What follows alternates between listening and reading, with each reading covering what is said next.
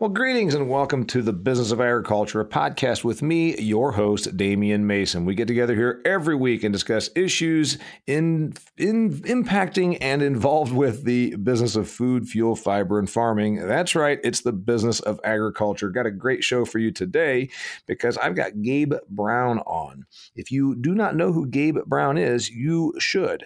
Gabe Brown is a pioneer in the field of regenerative agriculture. I heard about regenerative agriculture, of all things, on MSNBC. That's right. You might recall earlier in 2019, they had a town hall with Alexandria Ocasio Cortez. Certainly, I don't agree with Alexandria Ocasio Cortez on a lot of fronts. Uh, politically, she wants to be a food police. She pushed out this idea that we're eating too many cheeseburgers. So I was dialed in as an ag and food guy to what Ms. Cortez was going to say. She talked about cow fart. She talked about these big industrial farms growing cow grain. I don't know what cow grain is. But then she said this thing that we need to adapt regenerative agriculture. And I said, What the heck is she talking about? Regenerative agriculture? So I did a little research. And then I ran across a book by Gabe Brown called Dirt to Soil. Dirt to Soil is a one family's journey into regenerative agriculture. It's a great story. And I said, I got to get this guy on my podcast. So Gabe Brown is joining me today. We're going to talk about regenerative agriculture, what it means, what it's what it's doing, how it works, and why you should keep your eye on this because it's probably going to be coming to a field near you. Gabe Brown, welcome to the business of agriculture. Well, thank you. Pleasure to be with you today. Uh, okay, so Gabe is a he runs Brown's Ranch up in North Dakota, a little bit east of Bismarck. Um, he his story is is such that he really went through some struggles in the 1990s. I'm going to let him tell you, but I want to give you a preference. This is this is a guy who, out of economic necessity, changed how he does stuff. And he talks a lot about in his book Dirt to Soil. You want to make small changes, you change your practices. You want to make big changes, you change how you think. So, Gabe, start from the beginning.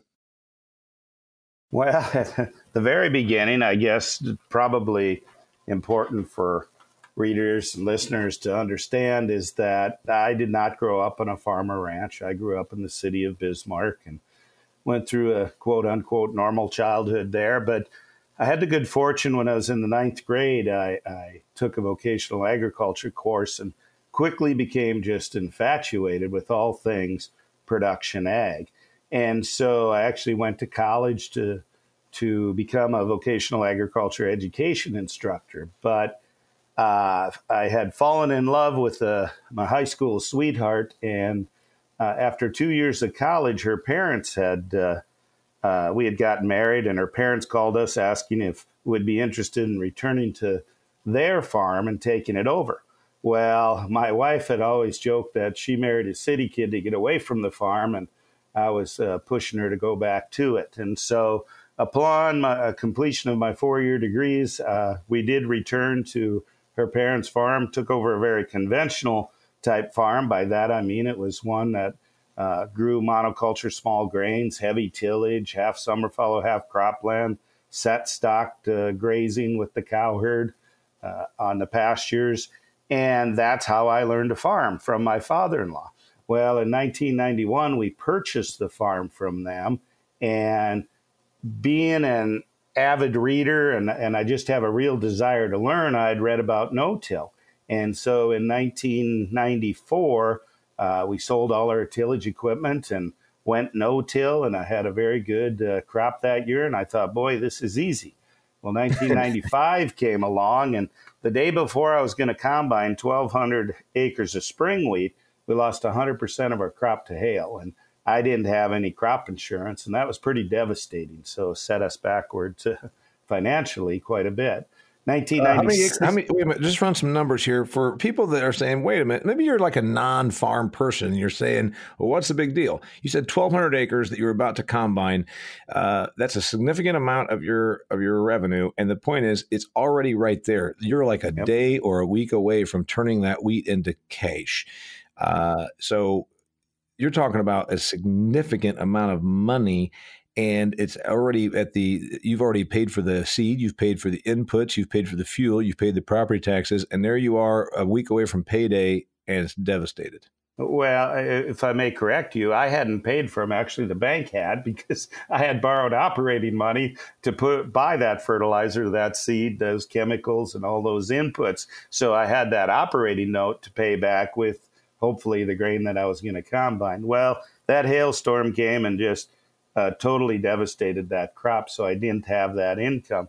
Well, 1996 rolled around and I started to diversify the cash crop rotation a little bit. I added peas and I was able to get them combined. But again, before I could combine much of the small grain crops, the spring wheat, oats, and barley, we lost 100% of the crop to hail again. So that's two years of going backwards. Now, I was thankful that we still made a little money off the cattle and I was able to pay the bank the interest back. So that kind of kept them at bay. 1997 came around, and 1997 was a very dry year in, here in North Dakota, and uh, we didn't combine an acre. None of the crop uh, was uh, enough to combine. So that's three years of natural disasters, three years of a no income from the cropping portion of our operation, and times were really, really stressed financially then for my my wife and I. It was at that time that uh, I heard Don Campbell speak, and Don uh, gave the saying, if you want to make small changes, change the way you do things. If you want to make major changes, change the way you see things. And there hasn't been a day since then that's gone by where I haven't thought about that. And I really, from that, I took home from listening to him that I need to look at things differently. So at that time, I started to really try and observe what was happening on the landscape. What was nature trying to tell me? Now, obviously, may, some would say with those years of hail and drought, it was trying to tell me not to farm. And uh, yeah, I always tell people I was really beginning to question my career choice at that time, and as my wife was beginning to question her choice of husbands, you know. So, uh, now, 1998 came along. Okay. Yeah. 1998 came along. I'm thinking here, by the way, okay. real, real quickly here, because farming is a business and you went through years. You were, did you have to go get a job? Because how do you even, on a cash standpoint, you know, you're getting to where you're losing and then you're eating into equity position. Were you, were you absolutely down to your last nickel? Well, you know, I tell people that that we were so broke, the banker knew when we bought toilet paper. You know, uh, yes, my wife and I both took off farm jobs, but realize I pushed a broom in a warehouse. I worked for $3.25 an hour. My wife worked for $3.50 an hour. So we joked that she was the breadwinner in the family back then. But you do, we did what we had to do. You know, we had a young family, two young children, had to put food on the table. Now I was fortunate enough that that my we had a contract for deed with my in-laws on the land, so I was pretty sure they weren't going to foreclose on me. And as long as I could make the interest payment to the bank, I, I knew I could keep them at bay. Well, 1998 came along, and as fate would have it, we lost 80% of our crop to hail. So that was four years of virtually no income from the grain side of our operation. And we have about 2,000 acres of cropland and then another 3,000 acres of grazing land. Well, I tell people that those four years, although they were extremely difficult to live through, were absolutely the best thing that could have happened to my family and I. Because what I was really learning from those four years was the six principles of a healthy soil ecosystem. I had already gone no-till, and that's the first principle is least amount of mechanical and chemical disturbance possible. Well, I was doing that by no-till, eh, by not tilling. We weren't disturbing the soil, so we were leaving all those those pore spaces intact, and and we weren't having any bare soil. The second principle is armor on the soil surface. In other words, keep the soil covered. Well, think of what was happening. Every time I got hailed out, there was a lot of armor being put down on the soil surface because that hail just pounded that crop down level with the soil. Well, then the soil is not prone to wind erosion, it's not prone to water erosion, it's not prone to evaporation. Now, the other thing those four years taught me was because I needed to make money and I wasn't making money with the conventional crops, I had to figure out okay, what can I seed to make money? So I started growing crops like cereal rye mixed with hairy vetch. And the reason I did that, cereal rye could be planted in the fall of the year. We typically don't get hail in the late fall.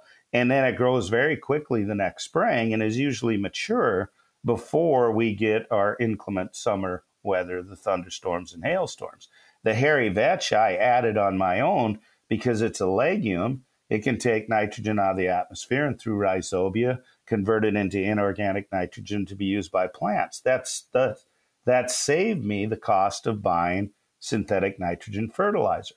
So I found out quickly that hey, I can grow that crop and it's a very very lucrative cash crop for me. In fact, it's my number one return cash crop per acre has been for over the every year for over the past 20 years.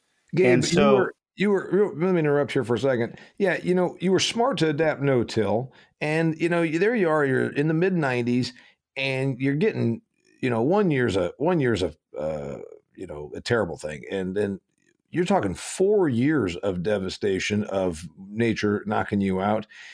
You said I got to change things but were you still on those 2,000 cropland acres going out there and planting wheat and your traditional stuff on much of it? Did you just take one little side? You know, did the banker even allow you to do this? Because sometimes the banker says, "Hey, you're so you're so ass over backwards. You, you don't go getting crazy out here because we've got a loan." Yeah. Well, think of what was happening. Okay, the banker wasn't loaning me any more money. You go you go in the hole four years in a row. They're not going to loan you any more money. I still had the debt with them, but I wasn't borrowing money from them to operate near to the extent that I had been. Okay, and so- fortunately, I had some livestock, some cattle income from selling calves. And so that was enough to just satisfy them and bring them along.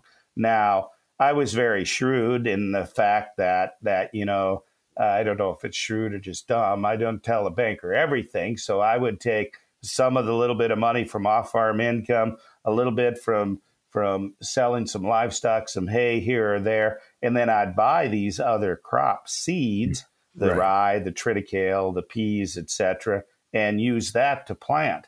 And I knew if I could just keep paying them interest for a while, that I could uh, keep them at bay. And so that's what I did. I diversified my cash crop.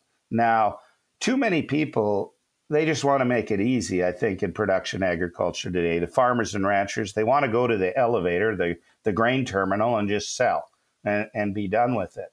Yeah. I realized that if I was truly going to make money, I had to sell more things direct and, and capture a higher percentage of, of the dollar. And so that's what I started doing. I started selling seed. And then being located near uh, the city of Bismarck, there's a lot of people who they might have 40 acres and they don't put up feed themselves, but they got a few horses and a few head of livestock and they want to buy these grains. Well, I could make a lot of money selling them small quantities of these grains. Sure. So, you, so by so by going direct to you very quickly, I mean it's pretty trendy now. Farmers markets, farm to table, community supported agriculture. But 20 years ago, Gabe, that wasn't so much going on. You looked around and said, I need that extra 25 cents is, a big deal to me because I'm so broke uh, and I'm trying to climb out of a hole. If I can grab an extra 25 cents by going direct, all the better. That, that's exactly right. I, I, tell the story in my book how in 1999 I took a load, truckload of oats to the elevator and they offered me 99 cents a bushel. and I, be, I begged them for that extra penny because I didn't want to sell anything for less than a dollar. and they wouldn't give it to me. And I remember coming home and telling my wife, I said, I can't do this anymore. This just doesn't make sense. I said, you know, we're taking all the risk in agriculture, yet somebody is dictating how much we're being paid for our for what we grow and raise. And I said, I'm not going to do that anymore. I'm going to take it into my own hands. So that taught me the importance of diversity. And that is the one of the principles, diversity. The other thing I well, can I ask taught, you a question about those oats? Sure. So, did you find some people that have uh, horses that you could sell it for a buck fifty? Oh, that's exactly what we did. That and now, ever since then, a big part of my income has been I sell seed oats because not a lot of people, a lot of people want to grow oats, but they don't want to combine it. And so I grow it, I clean it, and then uh, sell it for seed or animal feed. So that's one way to add income. Now, during those uh, years in the 1998, I mentioned we lost 80% of our crop to hail. Well, that hailstorm occurred in late June. That still gave me enough time to grow something. So I went in and I seeded sorghum sudan grass along with cowpeas, again, a grass and a legume. And so I seeded those for livestock forage, but I literally did not have the money to buy all the twine and to be the fuel to be able to put that forage up as as hay. So what I did, I said, well, my cows have four legs. Let's just make them graze that through the winter. And that was my first foray, so to speak, into animal integration. And so I was leaving a living root in the soil as long as possible throughout, as long as possible in North Dakota throughout the year. And then we were integrating animals onto cropland. So I tell people, I really believe that that that God gave me those four years of hail and drought for a reason. He wanted to take the world's simplest farmer and prove a point that hey, I can teach anyone the principles of a healthy ecosystem. So, so and so Gabe, you you went out and uh, after the after you started getting it back together, you started doing these things, and again, changing how you do things, yes, but changing how you see things. And you talk in your book about looking out over this land, and that's when you devised. Your book says five principles of soil health. You have expanded it to now six principles of soil health. You had already adopted no-till. Uh, you already had armor because, as you said, after a hailstorm came out, your your ground was covered. Armor meaning you protected the soil, and then you said, "I'm gonna." It's June, so I'm gonna do something. You put out cereal rye with vetch. Obviously, the, the combo. Then you've got the hairy vetch, which is a legume which brings nitrogen from the air and fixes it in the soil. So you now you've accomplished diversification you haven't quite gotten to the other three steps. Does it take a while? Does it get to where it's a few years more before you develop these other three steps? Well, it, it, was all happening at once. You know, I was diversifying the crop rotation. As I said in in 94 and 95, I added peas to the rotation. I added corn. I added sunflowers.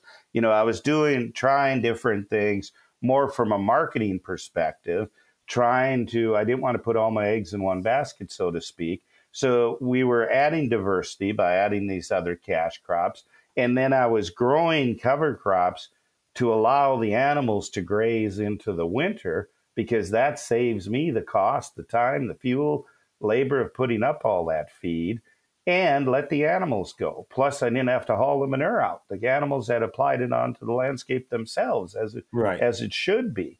And so I was learning these other principles. Now, I want to make it very clear that I was not the first one to talk about these five principles uh, Jon Stika and Jay Fuhrer, who work for the Natural Resource Conservation Service, they put the five principles together. They saw what was happening on my farm and others and, and put those principles together.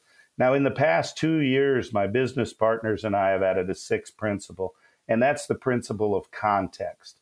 And the reason we added that principle is because we travel all over the world and we see people trying to farm and ranch in a way that's not in what we call context. For instance, hey, will, you me, will, you do me, a favor? Will you do me a favor? Yes.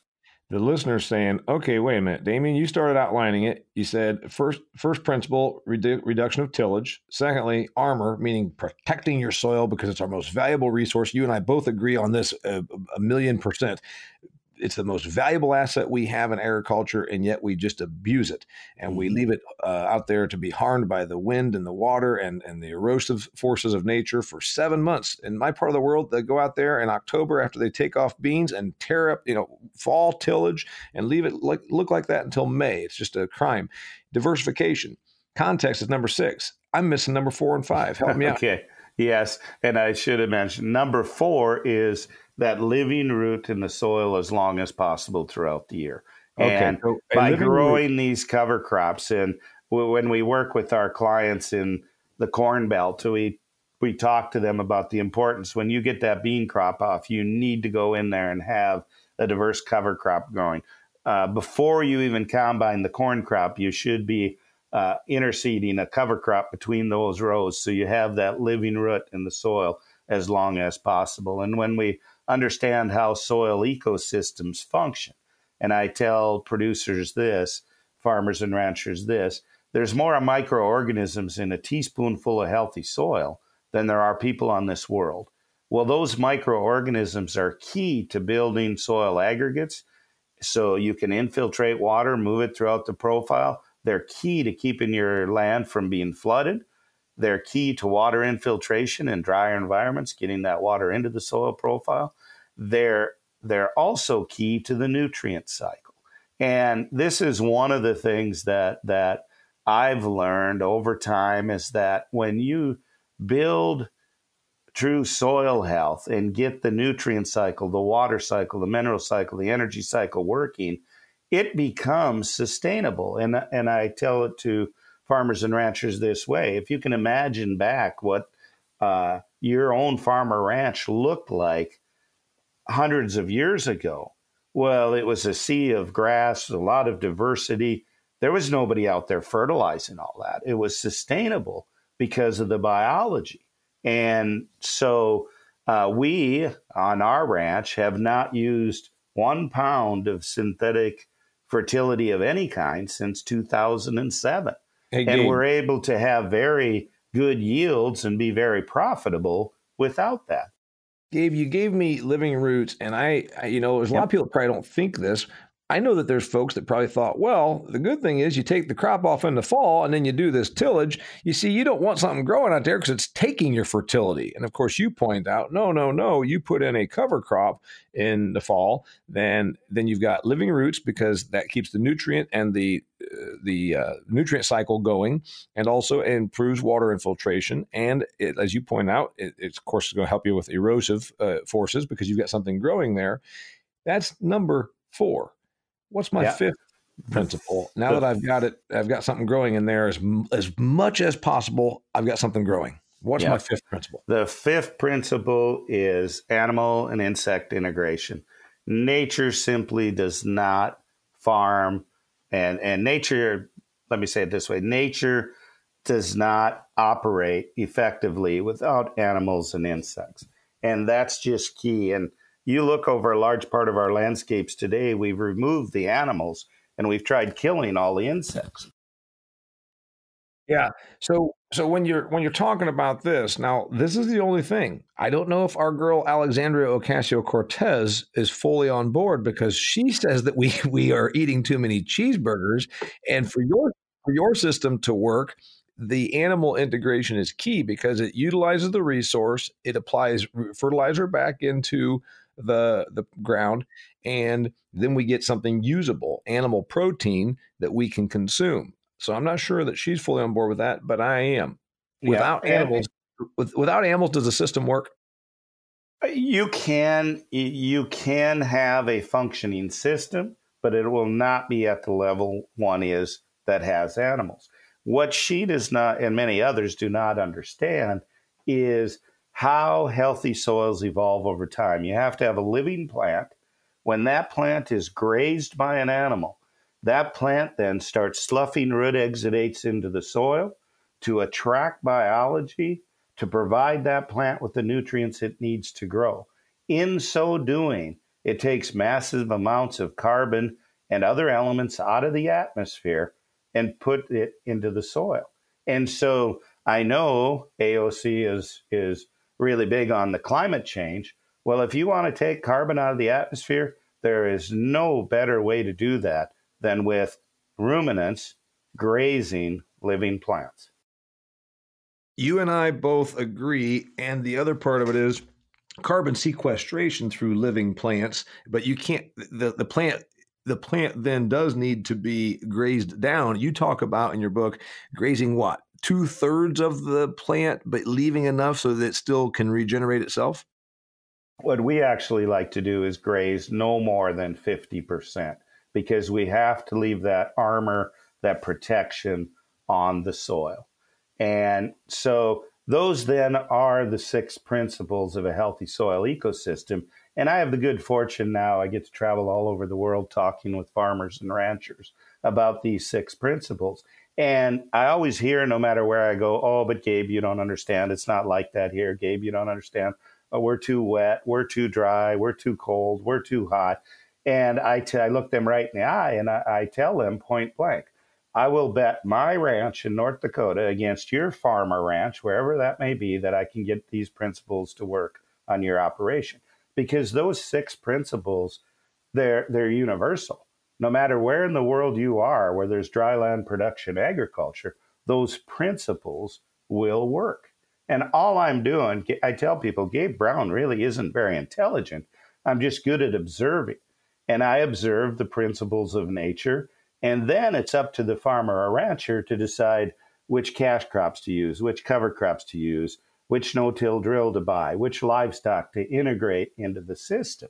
And, and so the principles will work anywhere. It's up to the farmer or rancher to apply those principles in their context. Gabe, can you do me a favor and expand just a little bit on context? Because that's what we're talking about now. You're saying it's going to be different in the panhandle of Texas than it is in North Dakota, than it is in the uh, the bogs of Massachusetts to the prairie of uh, uh, Alberta. What, what does context really mean to you? Yeah, and I'll give this as an example. Here in in August, I was doing a series of workshops around the province of Alberta, Canada, and I was 300 miles north of the U.S. border, and they were trying to grow soybeans. Well, that's out of context. It's not the environment. Soybeans is a warm season broadleaf crop. They're about as cool season as you can get that far north yeah. in Alberta. Yeah, that's yep. out of context. Uh, just here uh, a few weeks ago, I was in New Mexico. Very arid environment. They're trying to grow dryland corn. That's out of context. That is, you know, corn needs some moisture. It's not going to grow well in an eight inch moisture environment. It's out of context. Too yeah. often we see these arid environments uh, uh, that are people till up these soils that uh, these this prairie that does very well, but they till it up and think they can plant monocultures and produce profitable cash crops. That's out of context. I tell people the good Lord did not mean for all land to be farmed. You know, some of it needs to be left in grasslands and to graze various species of livestock. Gabe, so we, we have to pay attention to context. One thing that I tell my audience is speaking of context is, you know, just because we can go to western Kansas and punch a hole in the ground and put in a pivot irrigation doesn't mean that we really should. And of course, there's people out there that are going to be mad at me for saying this, but if we have a surplus of corn, which we currently do. Do we really need to be depleting the Ogallala aquifer and spending money on the diesel or electricity to pump out uh, the aquifer and water an area that only gets nine inches of precipitation naturally when we have land in Illinois that can grow 260 bushel corn and probably is uh, being underutilized because we have such a glut of it at $3.68 corn. Am I right? Am I, am I on the right path here? You're exactly right. And you know, I tell producers, and I say this not out of bragging or anything, but but uh, I do this without accepting any government payments. Now, I want to make it perfectly clear. I did take part in EQIP and CSP pay, uh, programs early on, but once I saw how these principles can be applied, once I saw the profitability that can be had from farming and ranching in nature's in- image, I refuse to take any any government payments. And people think, well, Gabe, that's ridiculous. You're you're entitled to that. And I said, we got to get away from that mindset. Just because we can do something does not mean we should do something. You know, this country is $22 trillion plus in debt. Why should should taxpayers subsidize my farmer ranch? And I tell people, if I can't run my farmer ranch as a business, and be profitable without those subsidies, perhaps I shouldn't be in that business. And so yeah, it's and the same thing. This, this, has been going on for a long time. You know, you and I both have an agricultural economics uh, background or education, if you will, and uh, of course these these subsidies and payments happen because it's almost a national defense thing. It's to keep vast amounts of productivity and food in in surplus because it's a matter of defense and strength. I, but it also becomes very entrenched. Like you said, it becomes an entitlement situation, and then we know that agriculture ends up having to farm toward the program versus away from the program. And that's mm-hmm. the thing. This is the business of agriculture podcast. The great thing about what you're doing, before we started recording, I said, Gabe, Prince Charles over in England, he thinks organic farming is neat and what we should all do, but that's easy for him to say. He does not have to make a living in agriculture. Uh, Warren Buffett's son, Howard, is big on agriculture and has lots of big ideas. Well, that's easy to say if you're if you're set to inherit, uh, you know, a few billion dollars. You have proven this actually does work from an economic standpoint. Regenerative agriculture has actually made you money and paid off your debts, and you've expanded your operation. Tell me about the business. Yep. So now uh, my wife and I have uh, passed the ranch on to our son, who's 32 years old. He he operates Brown's Ranch, and Brown's Ranch is a very diverse uh, farm and ranch, and the fact that we grow a wide variety of different cash crops, everything from corn and peas and cereal rye and hairy vetch and winter triticale and barley and oats and sunflowers and and uh, different forages. We run uh, 300 cow calf pairs. We grass finish uh, approximately 300 head of beef animals every year. Plus, we run some stocker cattle. We have a flock of ewes, and we grass finish all their lambs.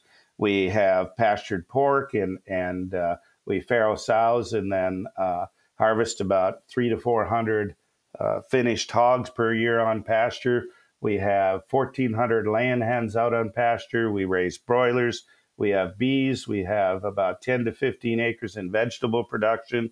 I've started what I believe is the largest fruit orchard in North Dakota here on our ranch. And we have over 17 different enterprises, and we're direct marketing as much of that as possible directly to consumers. Last time I asked my son, that's his business, but I asked him uh, how many consumers he's selling to, and he says he has just over 8,000 clients in North Dakota now that he's supplying with these proteins, vegetables, and other products. So, so it's a it's a very very diverse enterprise, and I know what people are. The next question they're going to ask is, well, how many employees do you have?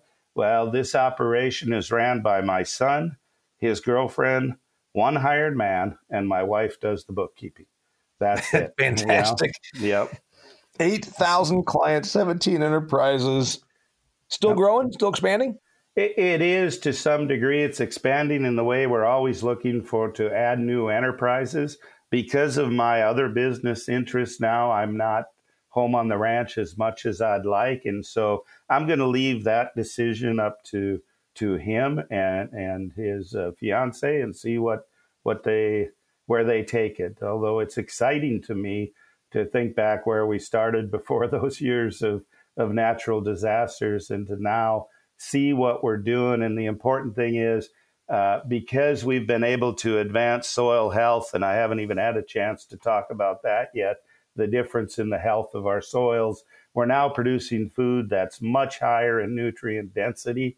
And I think that's one of the reasons he has the clientele he has, because once people taste the product, their bodies know that this is good. I want more of it. And so they're, they're repeat customers. What I like about the story is that it's a it's a successful business born out of uh, economic necessity and some creativity went into it. You know, I'm a I'm a guy that quit my job to be a political comedian, and people told me it wouldn't work 25 years ago, and I built my own little enterprise, and I'm pretty proud of it because it's economic necessity meets creativity meets I'm going to do things a little differently, and that's what I like about your story. You're growing now. You've got two businesses, one that's a nonprofit uh, Soil Health Academy, which is really a training forum, I believe. And then you've got another one called Understanding Ag. You do ag consulting with three other people uh, that, you know, if I say, I want you to show me how to do this, you'll come and teach me. Is that the idea? Yeah. So, what Understanding Ag is, along with Dr. Allen Williams, Ray Archuleta, and Shane New, we we founded Understanding Ag, and our goal is to help guide producers, farmers, ranchers down this path.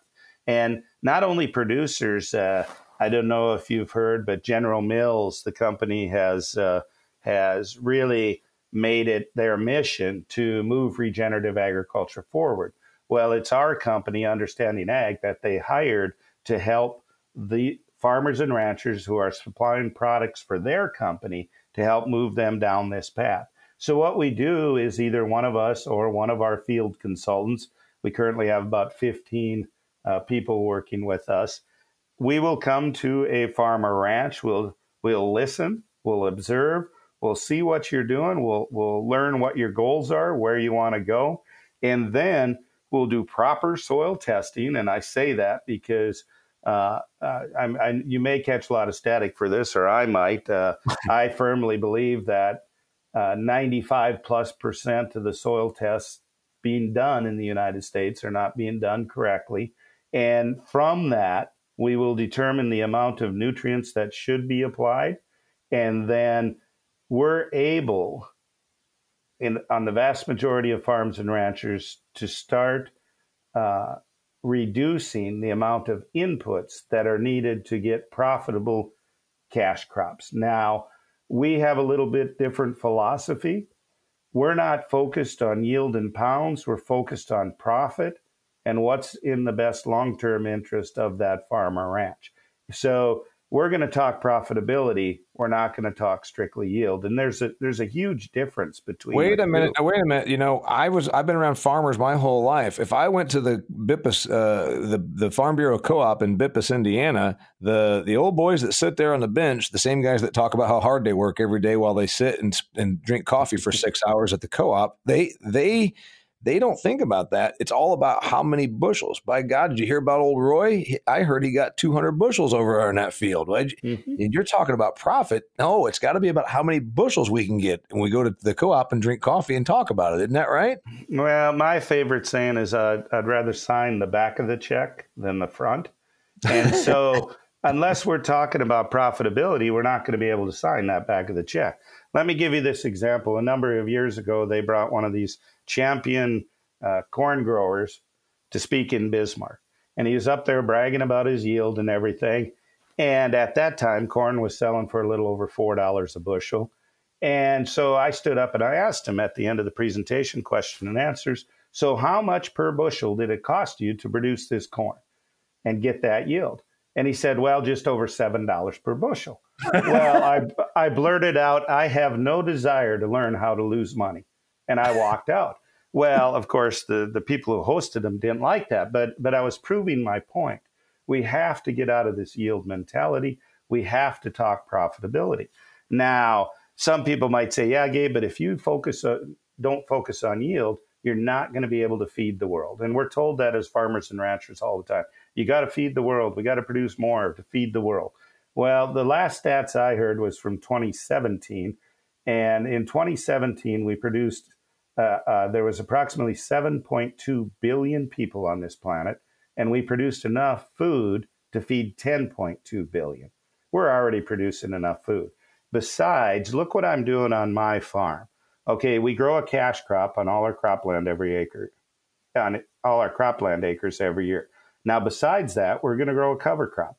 We're going to graze that cover crop with a myriad of different species grass finished beef, lamb, pork, we got bees, we're doing all grow all this on a single acre. Okay, yeah, your, your your calorie your calories produced per acre uh, are greater than some that are not using your system that are out here chasing yield. Is what I'm hearing.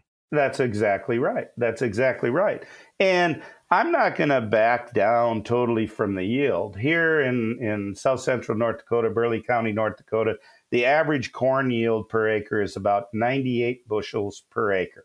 My proven long term yield is 127.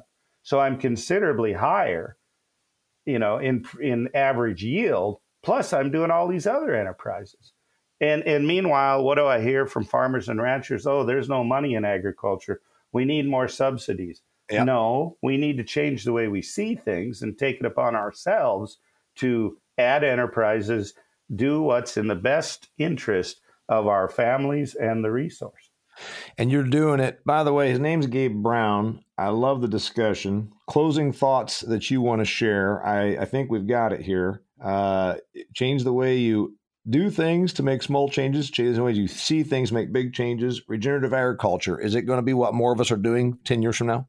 Well, two years ago, when my partners and I started our business, we, we were we knew there was people that were hungry for this. Now we're on over 15 million acres across the United States. We have multinational companies such as General Mills knocking on our doors to work with us. And it's not just them, it's many others who I can't mention right now, but but it's the next wave. And people I just encourage people to take a look and really decide are you happy with your operation where it is, your farmer ranch? That's fine, then stay there. But if you're looking to increase profitability, to leave your farmer ranch better for the next generation by by regenerating our resources, you know, I really get tired of the word sustainable. Why would we want to sustain a degraded resource? That makes no sense. We got to be regenerative. So take a look at regenerative agriculture and see what it has to offer. I like it. His name's Gabe Brown. If they want to find you, where do they find you, sir? Yeah, they can Google either Soil Health Academy or Understanding Ag. I love it. It's the business of agriculture. By the way, thank you for being here, Mr. Brown. My pleasure. Thank you, Damian. Till next time.